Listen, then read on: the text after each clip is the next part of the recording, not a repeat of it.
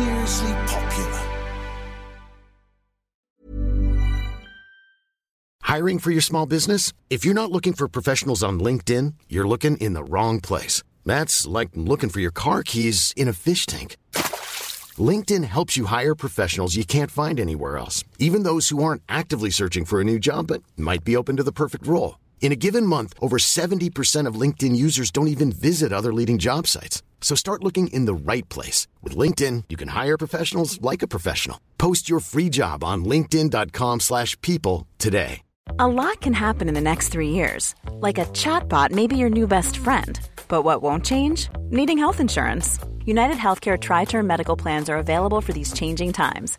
Underwritten by Golden Rule Insurance Company, they offer budget friendly, flexible coverage for people who are in between jobs or missed open enrollment. The plans last nearly three years in some states, with access to a nationwide network of doctors and hospitals. So, for whatever tomorrow brings, United Healthcare Tri Term Medical Plans may be for you. Learn more at uh1.com.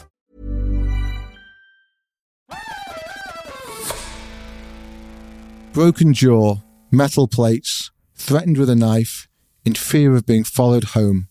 Welcome to the life of a grassroots referee. Hello and welcome to your latest episode of It's All Kicking Off. Chris is with me in the studio and is ready to go, but this will be a slightly different show today. It will have a slightly different mood to it. We're going to talk about plenty of football, about England and about Everton. We have a Manchester City versus Liverpool game to look forward to. But also, we are going to get into a subject that Chris and I both feel is very important indeed the abuse of referees and how the behaviour of our star managers and players is filtering down the pyramid of our game.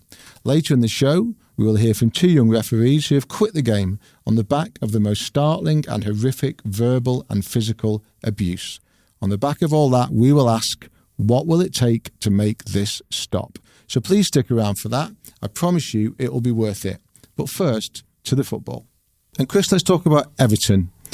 10 point deduction for breaking Premier League profit and sustainability rules. They are now joint bottom of the Premier League table with Burnley. Do we feel sorry for them or not? Um, I think there are plenty of people out there who uh, don't feel sorry for Everton because they, you know, have essentially broken the rules. But there are a lot of people who have, uh, you know, sympathy for uh, for Everton because you know it's not it's not the fans who have broken the rules. It's not the it's not the players who have uh, broken the rules. It's you know the the hierarchy where uh, where the club has been mismanaged the fans are really, really angry. They're angry at the, at the Premier League. Um, there's a crowdfunding um, page already been started to try and raise money to uh, pay for banners and placards and, and flags. Um, um f- ahead of this weekend's game at uh, home to Manchester United, they're going to use those banners to um, show the Premier League exactly what they think. I would imagine the Premier League anthem will be booed on on Sunday. But shouldn't they be angry at their own club. It's their own club that have broken the rules. The Premier League, from what I can see, and I've read the report, mm. I've read the Commission's report, the Premier League have um, essentially um, stuck by the the rules, the what what we call financial fair play rules. They've stuck by them, and they've pun- and they've punished Everton. So why are they so angry um, at the um, Premier League? Well, I, I think there's you know there, there's anger at the Everton ownership. There's been anger from the, the supporters towards uh, the Everton ownership for, for a long time now for uh, for a number of reasons. But I think uh, with regards to the Premier League, uh, they feel that uh, they are a club which has been singled out, and that I understand why they feel that, but that, that actually isn't the case because there no. are ongoing processes with um, with Manchester City and uh, you know and Chelsea.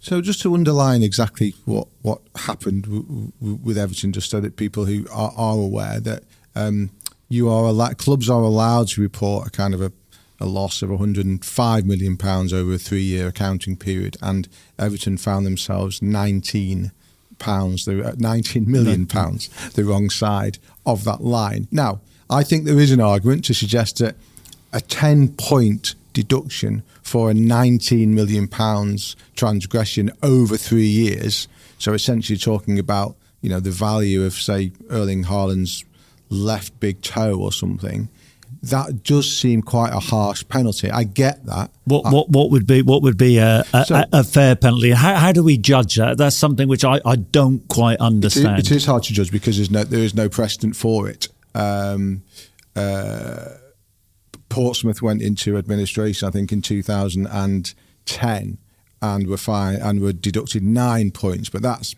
kind of pre FFP era. It's slightly slightly different. But that's the only precedent you've got in the in the in the top flight. So there is no precedent. So it is hard to judge. People are talking about Manchester City and Chelsea, but they haven't. Those cases haven't been resolved yet. So how can we make that? Uh, comparison.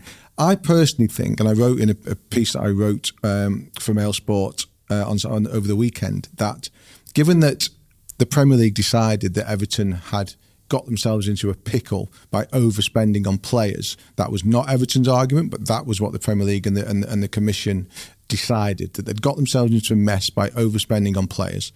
So from that point of view, given that it's a kind of a sporting infringement, um, I think that the, that, that the sanction should be sporting, and therefore the, the sanction should not be a fine, and it should not be a transfer embargo. It should be something that affects them on the field, and therefore points deduction is the only way.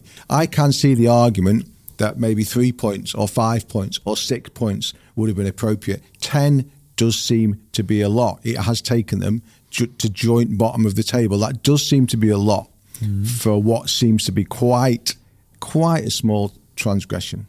Um, yeah, so I mean, so what everybody will be will be uh, looking at if there are if there are punishments uh, dished out, uh, other clubs, Everton supporters, no doubt will be you know keeping a really close eye on it to see whether you know that the Premier League are being consistently fair across the board, and, and, and if that's the case uh, moving forward, then that's hard to argue with the ten point deduction. Yeah, there's a couple. Before we we do tackle the city issue, uh, Peter Reid wrote in the Mail on Sunday yesterday suggested that this punishment had been shoddily handled.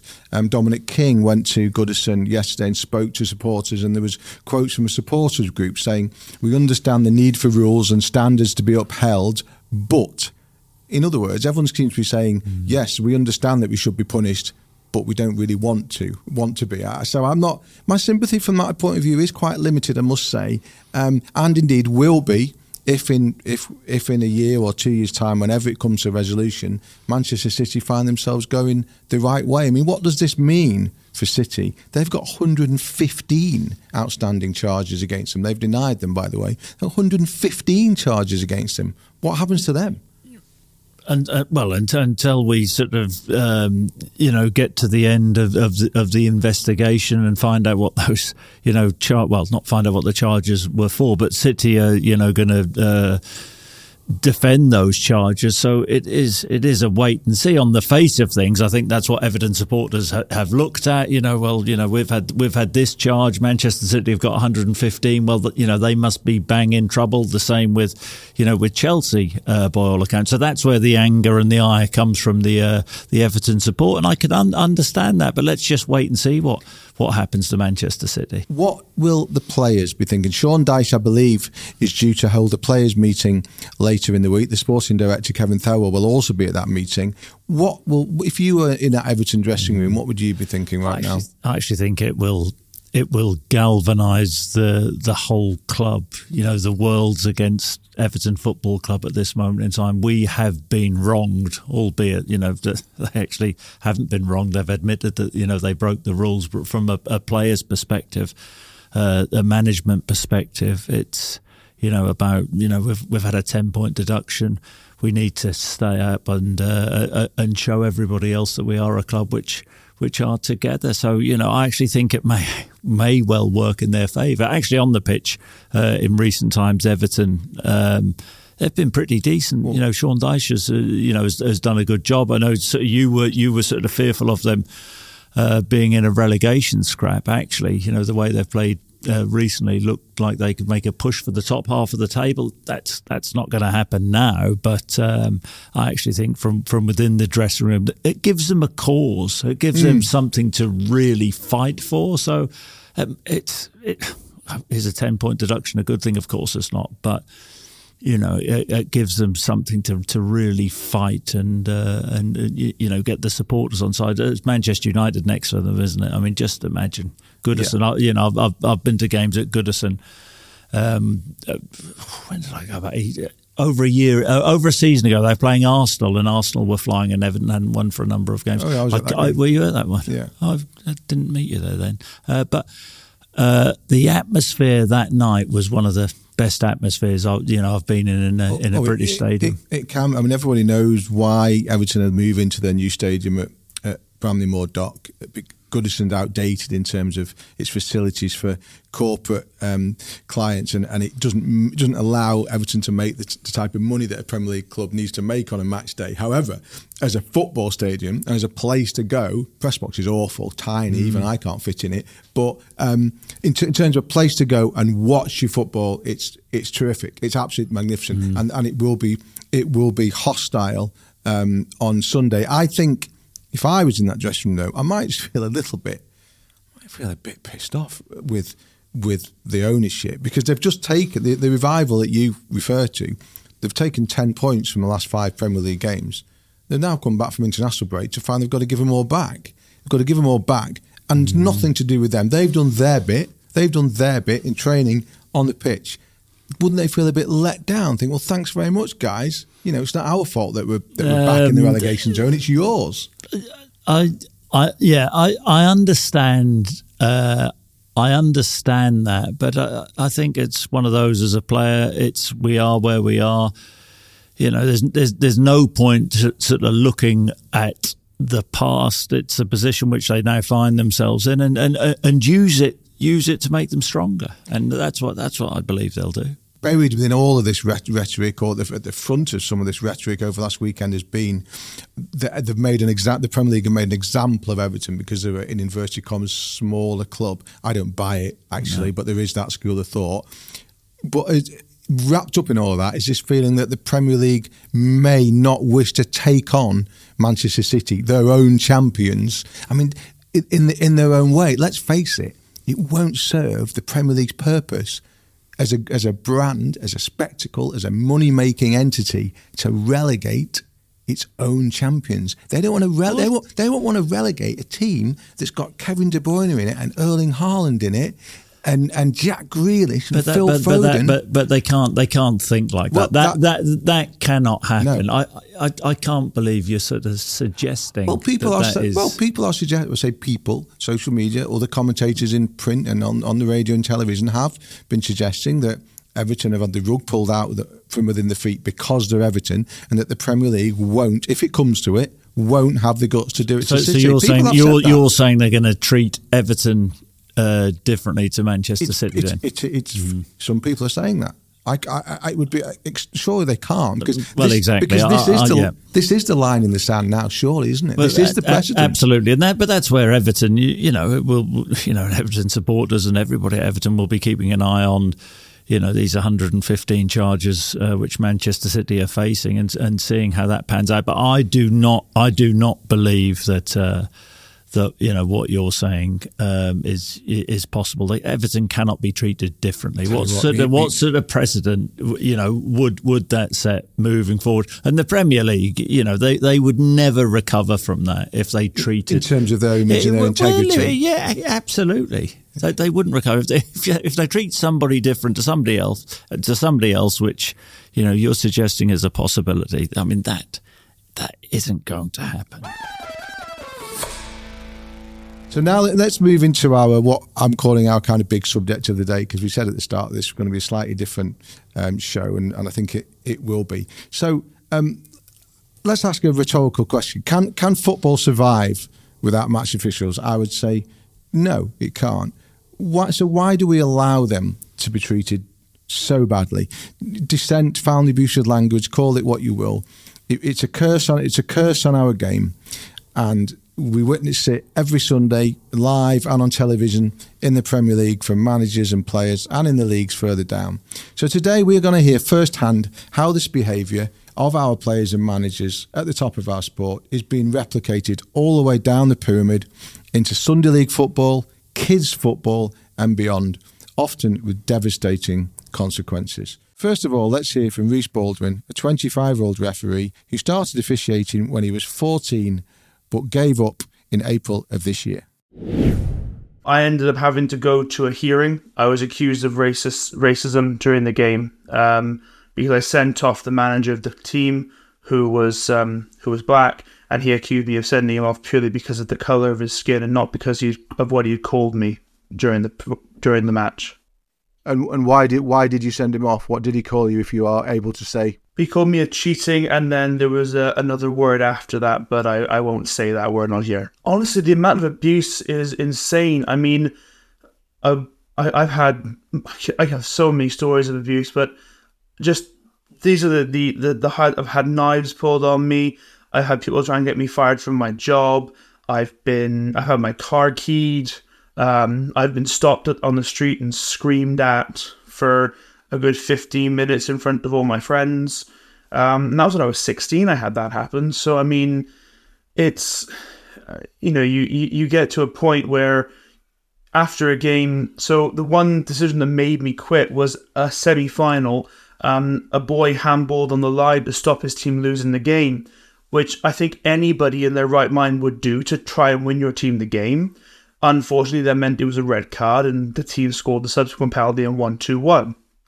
Um, his dad came onto the field after the time whistle, threatening to beat me up, told me he was going to kill me, um, and said if, if there wasn't enough witnesses around, I'd already be dead. So um, when he said that to me, I thought, right, okay, you said that in front of the vice chairman of the league, you said that in front of me, and you said that in front of the coach of the opposition. And I thought, I think this is time for me to hang my whistle up. What age? What age group um, of, of game was was that? That one you just talked about? Under twelves. Right. So you're being threatened. Essentially, you're being threatened with eh, with the, ex- the most extreme forms of violence for making what seemed to be a clear decision against a 12 year old boy. I'm not risking my refereeing career at the time to save a 12 year old boy from crying. Was this type type of behaviour immediately apparent to you back in the day, or has it has it got significantly worse over time?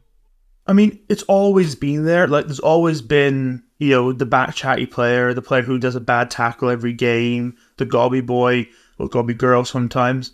But the the behaviour has gotten worse. I mean, I stopped doing senior football in 2019. That's when I stopped doing adults. Um, and then I stopped doing kids, obviously, this year. Um, so I went away for Christmas in 2021. And when I left for Christmas, I'd given one red card from August to December. Came back in the January, and from January to April, I gave out 22 red cards because the behavior and the discipline and the language from everybody was so much worse. A, lo- a lot of the players are getting a lot worse. The players on the field are worse than I've ever seen before, and the coaches on the sideline are worse than I've ever seen before.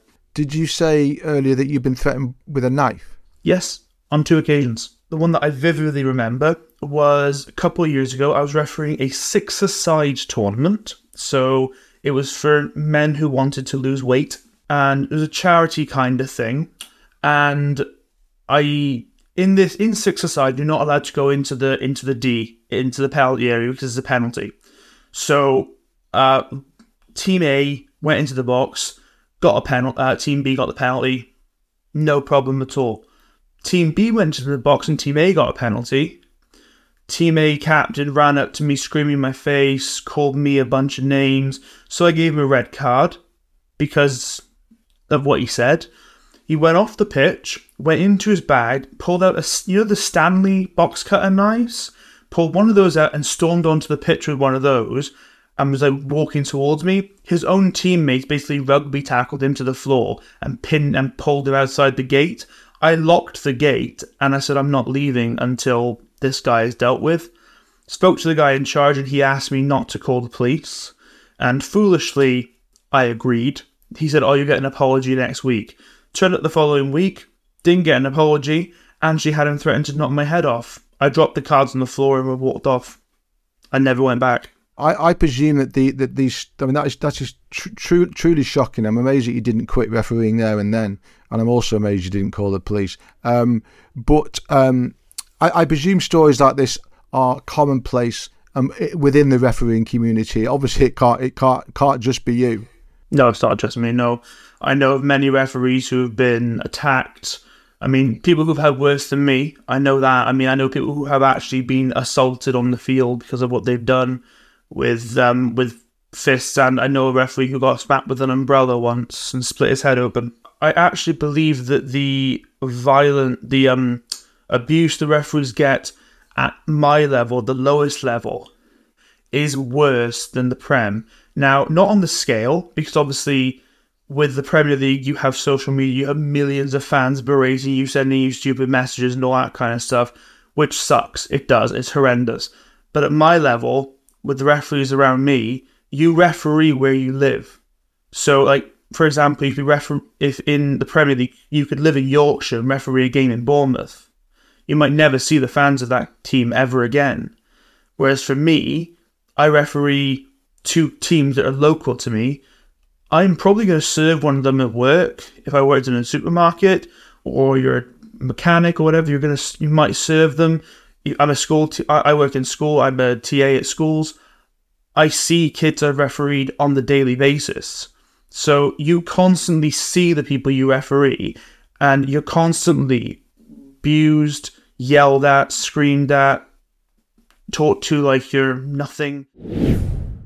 If it was possible, I would probably take the transcript or the audio of that interview with Reese into every Premier League training ground this week and play it and let players listen to it.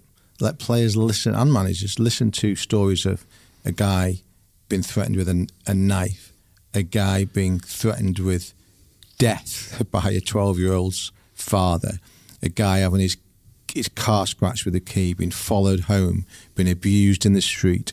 I would let them hear it because I don't think that there would be a player in the room who could sit and listen to that and think to themselves, you know what, maybe we do need to change. Yeah, I mean that was that, that was shocking listening to that. And you know, the, the thing is, is Reese's story isn't isn't an isolated story. This is happening all across the country every weekend. There is, uh, you know, a, a decline in uh, in refereeing uh, across the board at, at grassroots level, and uh, you know. It, it's where this is going to lead to. Eventually, there won't be enough, or that you know, that there aren't enough referees to, to referee some games at this moment in time. But it's just going to get worse and worse and worse. So, what does what does football need to do about it? across the board, football needs to take responsibility on this one. And, and it, it, starts at the top. It starts with Premier League players and Premier League managers showing uh, respect to uh, to referees and officials. And I, have got to say, um, in recent seasons, and this may be because of the introduction of uh, technology and VAR where everybody wants or, or, thinks there should be perfection. But the abuse towards officials seems to be, in my mind, getting worse. And, and that's my concern. And, and, and when you see, and we, what we determine not to do today is single out managers or players. There will be some mentioned in course of discussion, of course there will, but we're not singling them out because let's face it, they all do it. They all do it. The most recent one was Mauricio Pochettino after, um, Pochettino after the Manchester City game against Chelsea at Stamford Bridge when he screamed in the face of the uh, uh, the fourth official.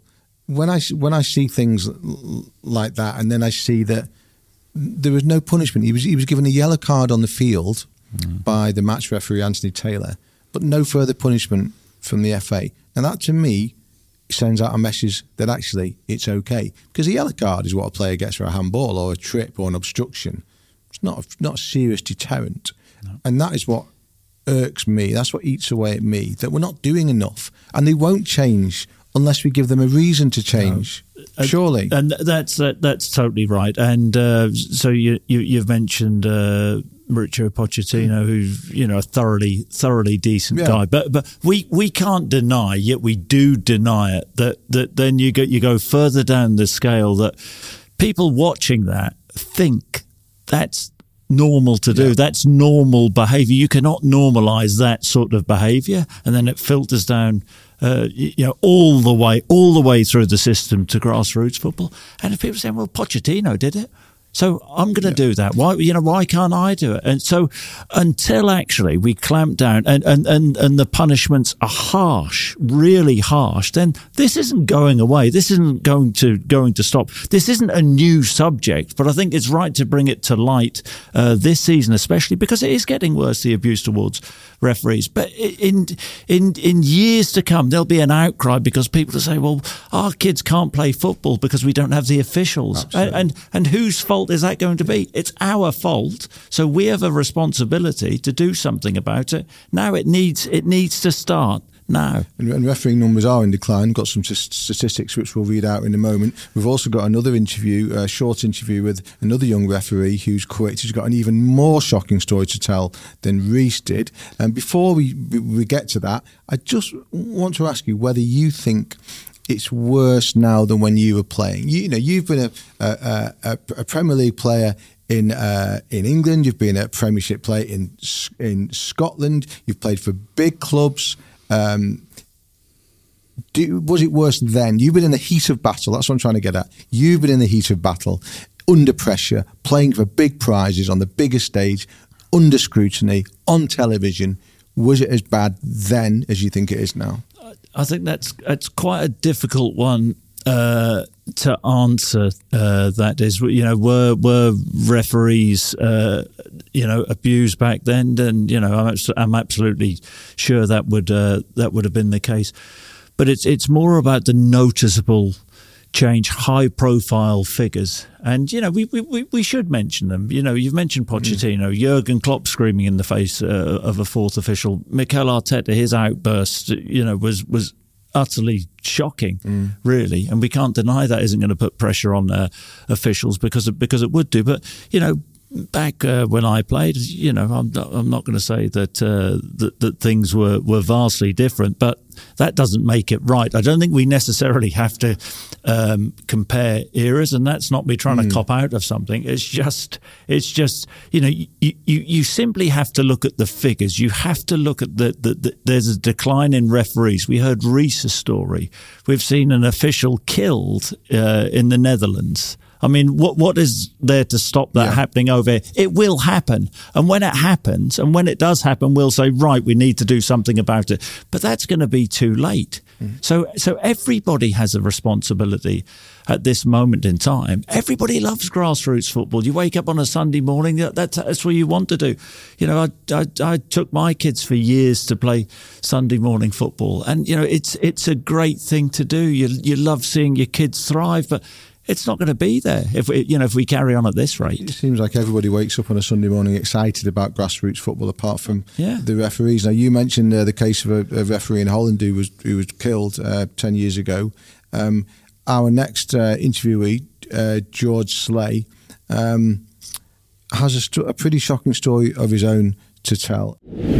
I abandoned the game for the amount of abuse that I was getting as a ref and then um, out of nowhere, with no warning, got physically assaulted and um, ended up with a broken jaw. Had to have the surgery to get it repaired and everything like that. The guy got a prison sentence suspended and and everything like that. Um, so then after that, I just lost a lot of love for it. Really, all of this really was just because I was just refing a, a five-side game where you're supposed to turn up and have fun. That's the whole point of it. You turn up and have fun to have a kick about, and it's ended up in in all this. So um, but in terms of the game itself, then I just remember refing it. Um, uh, just you know, normal, casually. One team absolutely fine. The other team weren't interested in playing. They just wanted to fight and be aggressive, sort of thing.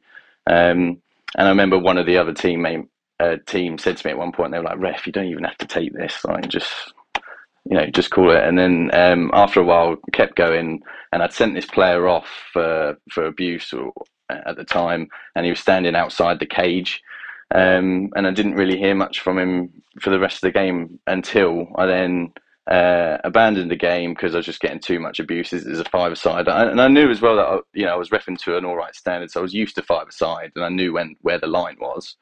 Um, there's nothing I hadn't seen before, so I abandoned the game um, just because um, I didn't want that. And then the fellow I'd sent off with no warning at all just walked walked up to me and just sort of assaulted me there, punched in the in the jaw um, with, with just absolutely no warning at all. Um, and all of this was over a, a five-a-side game. So it's just ridiculous, really. How's the jaw now? Is it any, uh, any, any? It looks all right to me. yeah, no, it's all good, mate. Just a couple of metal plates in there. Part of it now. It's just there. I don't really notice it, but it's fine now. Punched in the face, broken jaw, metal plates, best part of a week in hospital. I mean, it's like something out of a, it's not something out of a bad movie. Mm.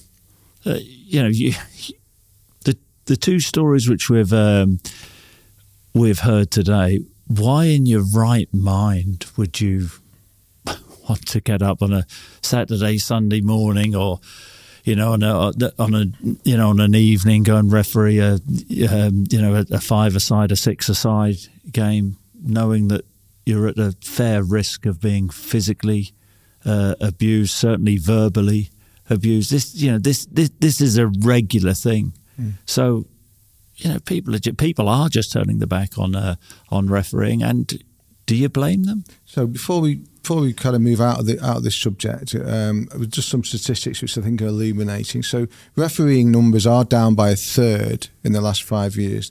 BBC did their own survey back in February of almost a thousand referees, and out, 927 referees it was. Out of that number, only 15, one five, said they'd not been abused. A third had been physically attacked. 57 had received death threats.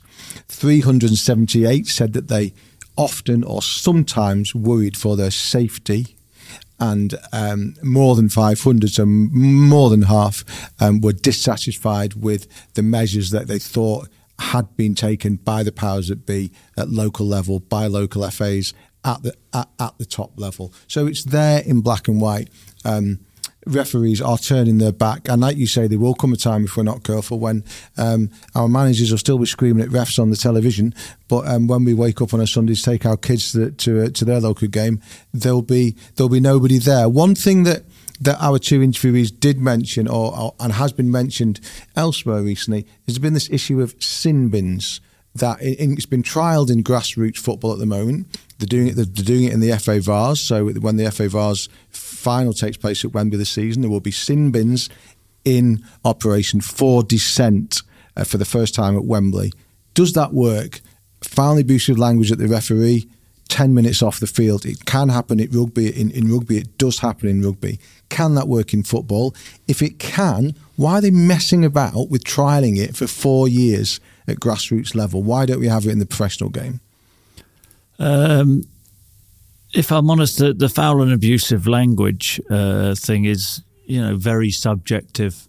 Mm. Anyway, I remember, you know, uh, my dad, who was my PE teacher, used to referee school games. If anybody ever uttered a swear word towards them, they'd, they'd be off. But you sort of knew everybody knew where the line was, where the where the um, where the boundaries are. So I, I don't I don't really understand that one. You know, it's it's about we keep hearing this word um, respect, and and that's where it all starts from. So, but but so we talk about everybody needing to take responsibility, managers and uh, uh and players, especially at the highest level. We can't get away from that uh, fact. But it's also the authorities, you know, it's the Premier League and the FA to really come down hard on managers, on players. You know, every week you watch a game on uh, on the television, and we were told this season that that referees are going to be a bit more hardline with players, and, and you, are not allowed to surround mm. the referee. I think it's no more than two than, than, than two players. Mm. Truth is, um, I think earlier on in the season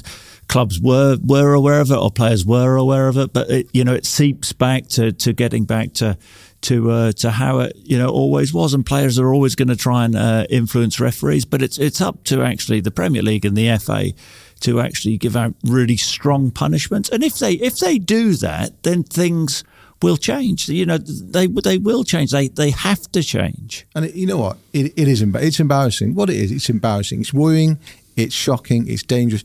But it's it's embarrassing when you watch other sports, and we talk about rugby a lot, but you watch things like cricket, um, I don't know, tennis, hockey, other team sports. It doesn't. The only sport, correct me if I'm wrong, the only sport in which this type of mob rule is allowed to uh, prevail mm. is football.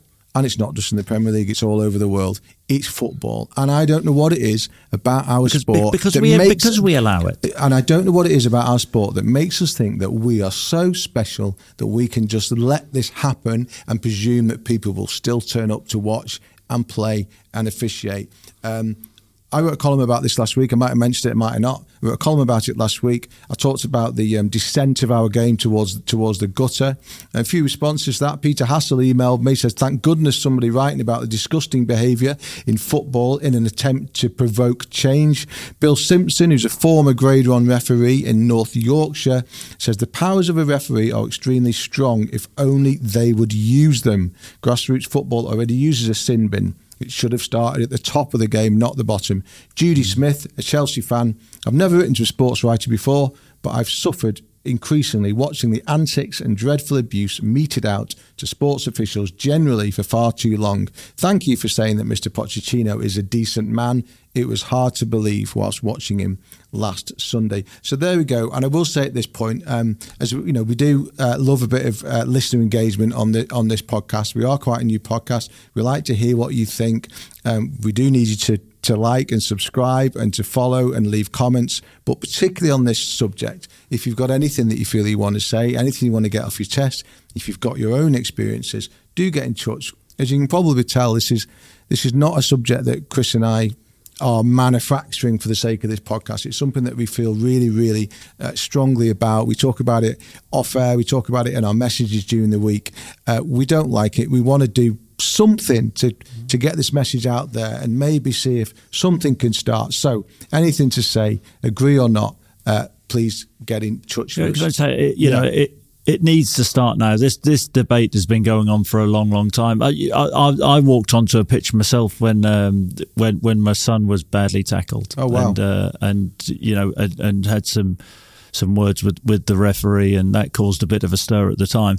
Looking back, I you know a, as a parent, I think a lot of people would understand first and foremost, you know, I, I ran on to look after my son, but looking back, I did the wrong thing. And this is this is the thing about restraint. Mm. Everybody has a responsibility. We need to actually put ourselves in in the referee's shoes and listening to, to, to the two stories which we've heard today and, and the countless stories which are out there about what these referees are going through on a weekly basis. In the end, we all love football. We love we love grassroots football, but there, there's not going to be grassroots football for many if things don't change, and it needs to start at the top. And one thing that did, did strike me with interviewing those two guys yesterday, and it's, those interviews have been clipped up and edited, and some of it, some of bits have been left out. Um, but I asked both of them whether it was common for them to ever get apologies, like once the adrenaline had ceased at the end of a game, once tempers had calmed down, whether players, managers, uh, coaches, parents, people from the league, people from the clubs ever got in touch to say sorry. They said no. Not really. Mm. Ra- rarely, rarely ever, because they just expect referees to smile and get on with it. Now there has been some football over the over the weekend. No Premier League. I was at um, I was at the England Malta game on at Wembley on Friday night. You're si- you're sighing because uh, you know it wasn't a brilliant spectacle. Uh, Uh, not- Harry Kane dive again. Harry Kane, Harry Kane diving. Yeah, you want to ex- expand on that? I thought at the No, time it actually probably was a penalty. Really? I mean, uh, he's the, it- he's watching the master, live. isn't he? Harry Kane uh, initiating con- contact and, and going down. King of the divers. The me- members of the centre Because forward. he's England captain, you don't want to call him out. We've called him out for that before. We have, and you can find it if you Google Lady Ladyman will Kane do. diving. It's there. Um, but What, um, are you a diver as well? only, the, sw- only the swimming pool. No, you know about my five-a-side goalkeeping career. Plenty of diving then. Um, but um, centre forwards normally say, "Oh, it's clever. It's clever play. Clever play. Oh, he's It's done well there. Cheating. Interesting." Um, Trent Alexander-Arnold. You and I talked on last Thursday's "It's All um, Coming Up" mini pod about the England centre midfield. We're not having. You're not. Having, we're not either. We're not having Henderson. You're not having Phillips. I, I could have Phillips, but you're not having either. Now, Play someone who doesn't play. is there have has Gareth found the solution? Trent was brilliant against Malta on Friday. He was brilliant when England butchered uh, North Macedonia at Old Trafford at the end of last season. But then, the, but fair play, played really well in that position.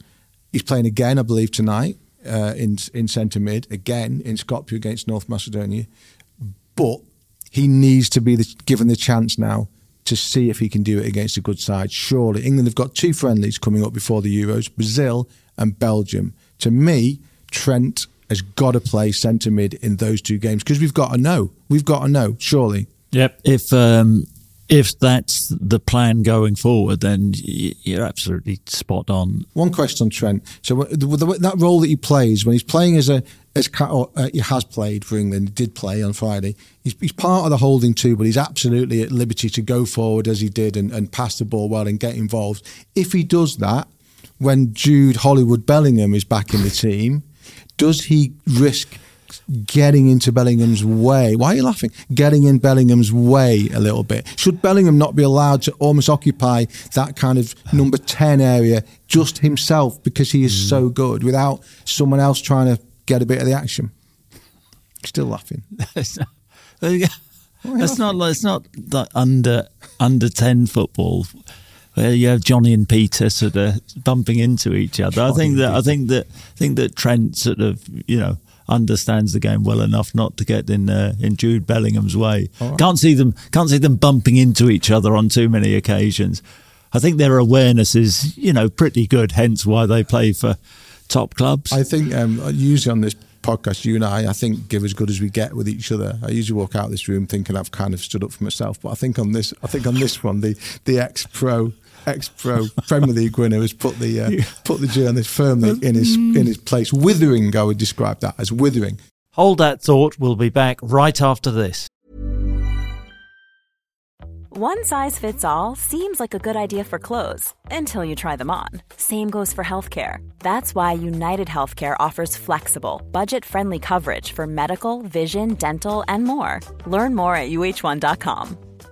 Everyone knows therapy is great for solving problems, but getting therapy has its own problems too, like finding the right therapist, fitting into their schedule, and of course, the cost. Well, BetterHelp can solve those problems.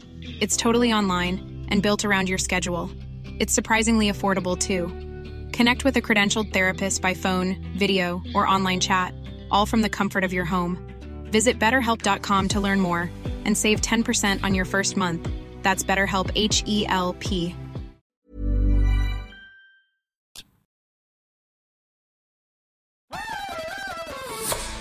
So, moments of the weekend. Who's going first, you or me? Um, but you go first. If you okay, uh, Emma Hayes, ch- uh, Chelsea uh, women's manager, as we know, uh, on her way um, soon to become the coach of the American national team. Basically, uh, uh, the most prestigious job in women's football. I think they are the superpower. Um, told the story last week of how um, Alex Ferguson called her um, to wish her well, um, to talk about America. Um, to talk about the job she's going into. And she revealed that Fergie actually speaks to her quite a lot. And I do think it's, you know, I've got my opinions on Fergie, um, some good, some bad, but I do think that you do learn a lot about someone, but with the type of things they do when you, know when the cameras aren't on them. Mm. And I think that Fergie doing that um, is. Uh, is admirable. But the, what I really liked about the story was that she admitted that when Fergie called her, she was on the phone to, Poch, to Pochettino at the time. He was wishing her well. And she said to him, Oh, sorry, I've got Alex Ferguson on the line. And she binned him. She binned, yeah. she binned uh, Poch off to speak uh, to Fergie, which I thought was uh, interesting. You know, however good you are in life, there's always a pecking order. And I think in that one, Alex Ferguson's at the top of it. You, your turn. Um, well, have you heard of the name Chido Obi Martin? No. There's a good chance you'll be writing about him in the future. He scored 10 goals, 10 goals in a game for Arsenal against Liverpool under 16. 10 goals in a game. I only did it twice, but not at not at that level. I scored 10 against Dereham under 12s once and, and Blue Star under what was the, so what was the score in this uh, 14-3, I think. Right, he scored 10. It might have been more than 14, but he scored 10 anyway. That's that's the headline. That's that's pretty amazing. Whatever you say, at, at that level, under 16 level, Arsenal, Liverpool, two massive yeah. clubs. I mean, blimey. Say the name again. Chido Obi Martin. Chido Obi Martin. Right. I'm all, if I've I'm, pronounced that properly, I, I, I, hope I have. And, you're, that's, and, you, and you said you did it once. I did it twice. Really? Did I mean, that's it's not like flat track bullying though, because I bet when you played, I bet you were the, you know the best in Norfolk, the best in Well, no. your village by a mile, and you're striding about scoring ten. You probably broke kids' hearts back back at the day playing you know that kind of behaviour. You should have get your hat trick and then just you know then just take your foot off the gas a bit. Yeah, Cruel. most most of mine were, uh, were most of mine were tap-ins. So we're now back where we started at the start of this show, and Coco and uh, all the rest of it, and forty yard rate. Ra- I broke a lot of hearts when I was younger. Oh my goodness, I bet you did. You break mine on a regular basis. Uh, you just have o- you just have over the uh, Trent Alexander Alexander Arnold Jude Bellingham conversation anyway. So there we go. We back to the Premier League um, this weekend. Man City, Man City versus Liverpool. That's that's the big one. Um, Erling Haaland got injured playing in a friendly against the Faroe Islands. So I'd be interested to know what Pep, Guardi- Mm. Pep Guardiola makes about that. Pep has been moaning about tired players. Uh, which is interesting Oh, God. because 33 year old Kyle Walker said on England duty he feels fresh as a daisy. Yeah. So there we go. I mean, why is Pep moaning about? Oh, don't even get me Why is started Pep, with that. Why is Pep moaning about a lunchtime kickoff on Saturday? What's the difference between 12.30 and 3 p.m. really? When England are playing to Two, most two and a half hours. Well, that that recovery. I They- mean, these are, th- you this know. is something you don't understand. These are finely tuned athletes. Every second counts. Oh, these are the small details It's of not life just. It's not. me. You know, they're not like you just plodding round the the dales. Could I ask you, Lake District is my natural habitat, not the Dales. Yeah. Well- Could I um, can I ask you about the, how your Christmas trees are, by the way? You Yeah, told me last week yeah, you had seven trees. I, I think seven is a low estimate. Oh, it's gosh, is, is she We raised the bar? I mean, amazing. Mrs. Sutton uh, raised the bar. Amazingly, we are So just. how many is it? We're just one happy family. I will count, and I'll. I'll Mate, everyone I'll else I know Thursday. would be able to tell me how many Christmas trees. are. What do you mean you've had to estimate how many you I- put up? I know, it's what- every every room I go in, there's a there's a Christmas tree. And what about droopage? what? Uh, What about uh, droopage? uh, Is it, what, yeah. Dr. Ladyman, what about droopage, Mr. Sutton? I don't know where you're going with this. Everybody knows. So, I mean, if this you is put some, your Christmas tree up in the middle of November, by the time you get to Christmas tree, it'll, I- I day, it'll be drooping and all the needles will fall off. And your baubles will be on the floor. Your baubles will be on the floor. I didn't know where you were going with Your that baubles one. will be on the I floor you, did you know? Did you know something I didn't know? Your baubles will be on the floor with your sack. Oh, dear me.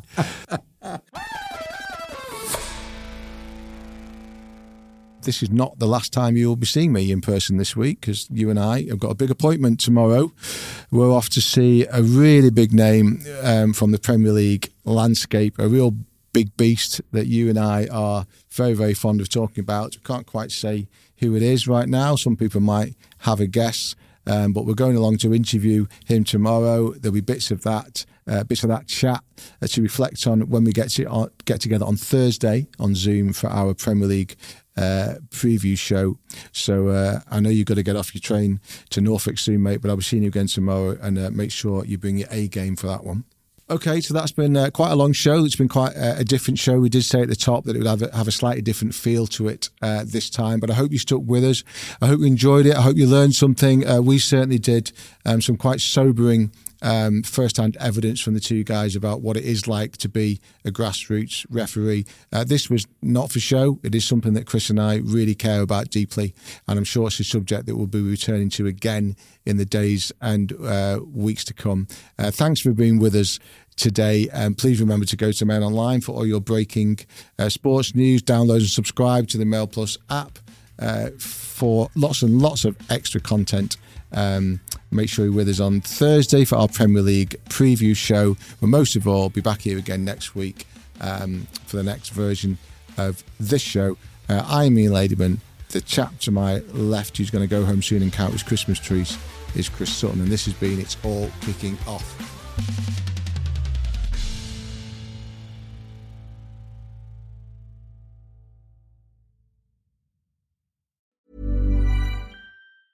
Hey, it's Danny Pellegrino from Everything Iconic. Ready to upgrade your style game without blowing your budget? Check out Quince. They've got all the good stuff shirts and polos, activewear, and fine leather goods, all at 50 to 80% less than other high end brands. And the best part? They're all about safe, ethical, and responsible manufacturing. Get that luxury vibe without the luxury price tag. Hit up quince.com slash upgrade for free shipping and 365 day returns on your next order. That's quince.com slash upgrade.